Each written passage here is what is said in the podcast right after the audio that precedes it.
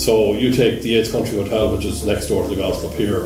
Um, they have 110 bedrooms, and they've been contracted to the government for yeah, Ukrainian refugees for at least 12 months. So 100% of the hotel is no longer available to the tourism economy. Yeah. David has lost business due to the lack of hotel beds in the locality. I've lost at least nine groups um, this summer due to the fact they couldn't get accommodation in the area. Yeah. Um, one, for example, was booked with me in September, had paid their deposit. They were booked for three rounds of golf with me, and they were booked in a, in a local accommodation for nine nights.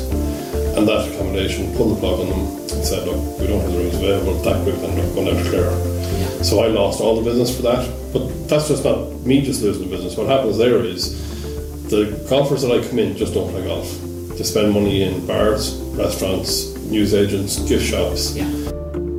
Although the golf business is healthy, much of it day visitors, David is acutely aware that the lack of accommodation locally means that other businesses are missing out. For example, there two weeks ago I had five buses in the car park, all from different bus companies around the country who had brought golfers to me, all American Canadian, European.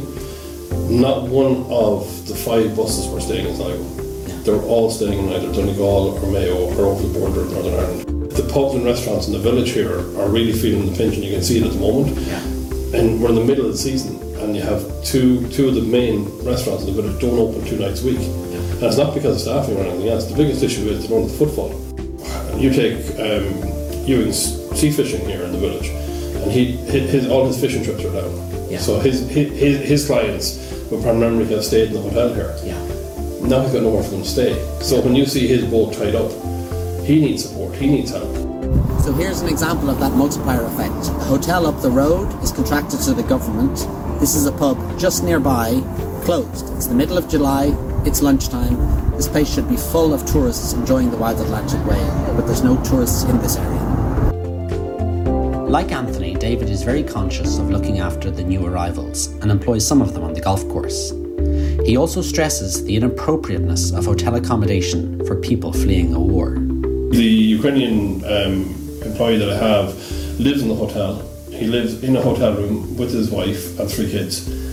Um, and he's working for me here on the golf course. And, you know, it's very sad when you think about it because, you know, he's got three young kids and they're trying to learn English and they're trying to get through an existence, but they're cramped into a hotel room Week, week in, week out. day in, day out, hour in, hour out.